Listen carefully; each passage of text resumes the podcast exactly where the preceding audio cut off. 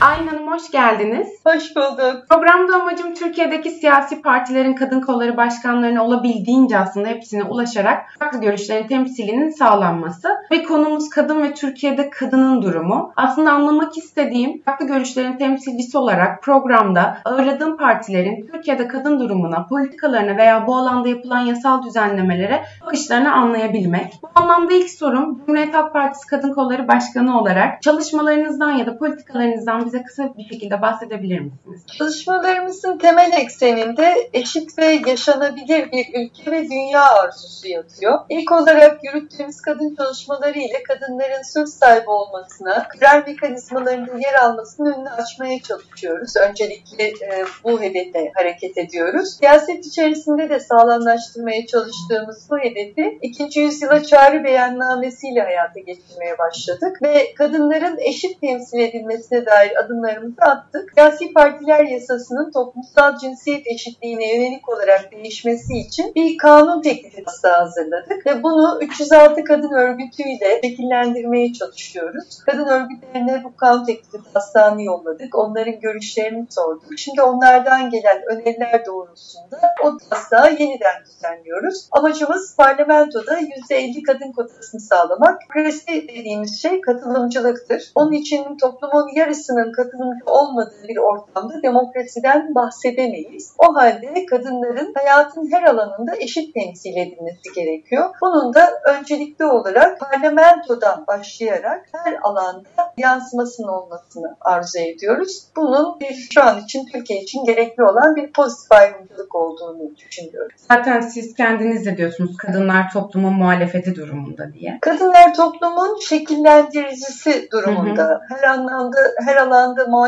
olmak gibi bir pozisyon alışımız yok. Toplumu değiştiren, dönüştüren kadınlardır. Çünkü toplumun %50'si kadınlar, geri kalan %50'sinde dünyaya getiren kadınlar. Dolayısıyla kadınların bu öncü güç, gücüyle önümüzdeki süreçte de çok etkili olacağını ve hem ülkenin hem de dünyanın kaderini değiştireceğine yürekten inanıyorum. Şimdi ikinci sorumuzda e, daha geniş bir soru olacak. Mevcut Türkiye koşullarında kadınların durumunu isteyeceğim sizden. Nasıl özetleyebilirsiniz şeklinde bir sorumuz var. Aslında burada sormak istediğim şey kadın sorunu ile alakalı ülkemizde kurumsal bir altyapı var mı ya da politika var mı? Bunu temel sosyal haklar bazında da ele alabiliriz ya da kadın cinayetleri bazında da ele alabiliriz. Yani eğitim, sağlık, ekonomik, iş hayatı, güvenlik, koruma bu minvallerde de düşünebiliriz. Kadınların durumu nasıl Türkiye'de? Türkiye'de kadınlar özellikle son dönemde yeni haklar kazanmak bir yana var olan haklarını korumaya çalışıyor. Hatta daha da ötesi hayatta kalmaya çalışıyor. Türkiye'den bahsederken kadınları yaşadıkları toplumsal sorunlarla birlikte değerlendirmek gerekir. İçinde bulunduğumuz şiddet ortamı, ekonomik sıkıntılar,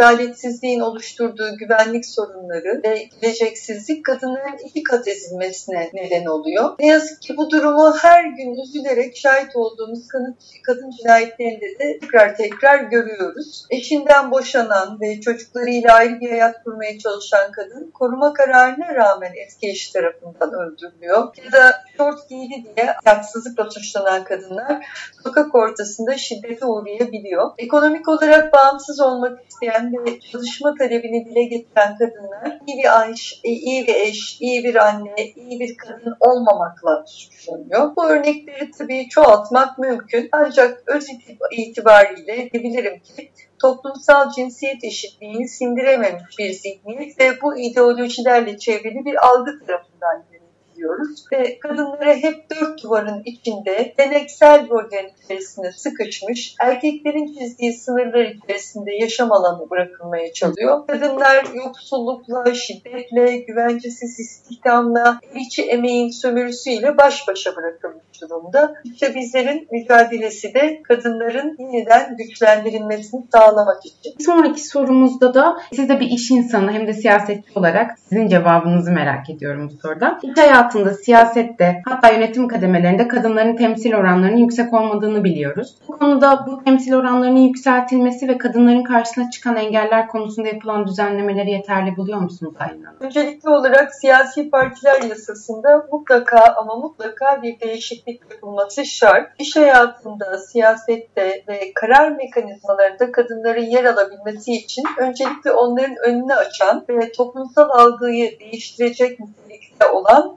takım uygulamaları hayata geçirmek zorundayız. Kadınlardan çok başarılı bir siyasetçi, iş insanı ve yönetici olur anda birçok işi yapabilen, eş zamanlı birçok sorunu çözebilen, evin, için, ailenin, toplumun yükünü sırtlayabilen kadınlar işin üstesinden gelirler. İhtiyacımız olan şey kadınlara alan açmaktır. İşte biz politikalarımızı bu noktada, bu bakış açısıyla şekillendiriyoruz. Evet. E peki bu yeterli mi sizce yani bu konuda yapılan düzenlemeler? Elbette değil. Az önce de söylediğim gibi var olan politikalar, üretilen hı hı. politikalar kadını daha çok kuluçka makinesi makinesi gibi gören, doğurganlığı üzerinden tarihleyen, ev içine hapseden, yaşlı bakımı, çocuk bakımı, ev işleri, sosyal ilişkilerin düzenlenmesi gibi konularla kadını kısıtlayan nitelikte bir takım fonksiyonlar. Dolayısıyla kadını aile içerisinde eriten değil, eşit birey olarak gören, kadını iki cinsiyetten biri olarak, e, ikinci cinsiyet olarak gören değil, iki cinsiyetten biri olarak gören bir anlayışa ihtiyacımız var. Bu noktada öncelikle zihniyetler değişmeli. Yani şu anda yönetenlerin kadın erkek eşitliğine inanmıyorum. Bu işin fıtratına ters dediğimiz bir zihniyetin sahip olduğunu hepimiz biliyoruz. İşte mücadelemiz bu zihniyettedir. Evet. Son sorumuzda yakın zamanda tartışma konusu olan İstanbul Sözleşmesi ve 6284 gibi yasal düzenlemelerin varlığı ile amaca uygun uygulanması arasında bir farklılık olduğuna ilişkin kamuoyu görüşü var. Bunu nasıl değerlendiriyorsunuz? Cumhuriyet Halk Partisi Kadın Kolları Başkanlığı'nın politikalarına bu konu konuya dair bir çalışma var mı? İstanbul Sözleşmesi sizin de bildiğiniz gibi iktidar temsilcileri tarafından ne yazık ki tekrar tartışmaya açıldı ve aylarca gündemde kaldı. Bu sürede ise uygulanmayan her 6284 sayılı kanun maddeleriyle birçok kadın yaşamını kaybetti. Aslında şiddetin önlenmesi ve her türlü tedbirin alınması için İstanbul Sözleşmesi çok bağlayıcı ve son derece de titizlikle hazırlanmış olan bir metin. Bırakın bu kanun maddelerin uygulanmasını hakkının kaldırılması için büyük çaba sarf ediyor yönetenler, sarf ettiler. Kaybettiğimiz her yaşam, hakkını teslim etmediğimiz her kadın bu toplumun kanayan bir yarası. Bu yarayı sarmak yerine üzerine tuz basan bu yaklaşımlardan vazgeçmek gerekir. İstanbul Sözleşmesi ilk imzacısı olmamız nedeniyle hepimizin gurur kaynağıydı. İmzalandığında ben de meclisteydim ve bir konuşma yaptı. Teşekkür etmiştik. Ancak geldiğimiz nokta ne yazık ki kadınların eşit bir gelecek mücadelesinde var olabilmesini çok da e, istemiyorlar. Biz gerek İstanbul Sözleşmesi'nin uygulanmasında gerekse eşitlik mücadelesinde kendi çalışmalarımızı mümkün olabildiğince kadın örgütleriyle ortaklaştırmaya çalışıyoruz. Onlarla hemhal olmaya çalışıyoruz. Çünkü biz kadın dayanışmasının nasıl yaşattığını deneyimlerimizde gördük. Hakikaten dayanışma yaşatır lafı boşuna söylenmiş bir laf değildir. Ya da asla yalnız yürümeyeceksin sözü gerçekten de çok sağlam bir geçmişe sahiptir. Biz bundan sonra da yan yana durmaya, yürek yüreğe olmaya ve olabildiğince sesimizi gür çıkarmaya devam edeceğiz. Kadınların sesinde, taleplerinde yaşam isteği var. Kadınlar yaşamak istiyor, hayatta kalmak istiyor. Bu talebi biz her alanda sesimizi ve sözümüzü yükselterek de getirmeye devam edeceğiz. Eminiz ki bu ısrarımız sadece kadınları değil tüm toplumu da refaha çıkaracaktır. Aynen Hanım katıldığınız için çok teşekkür ediyorum. Rica ediyorum. Size başarılar diliyorum, kolaylıklar ve çalışmalar diliyorum. Teşekkürler.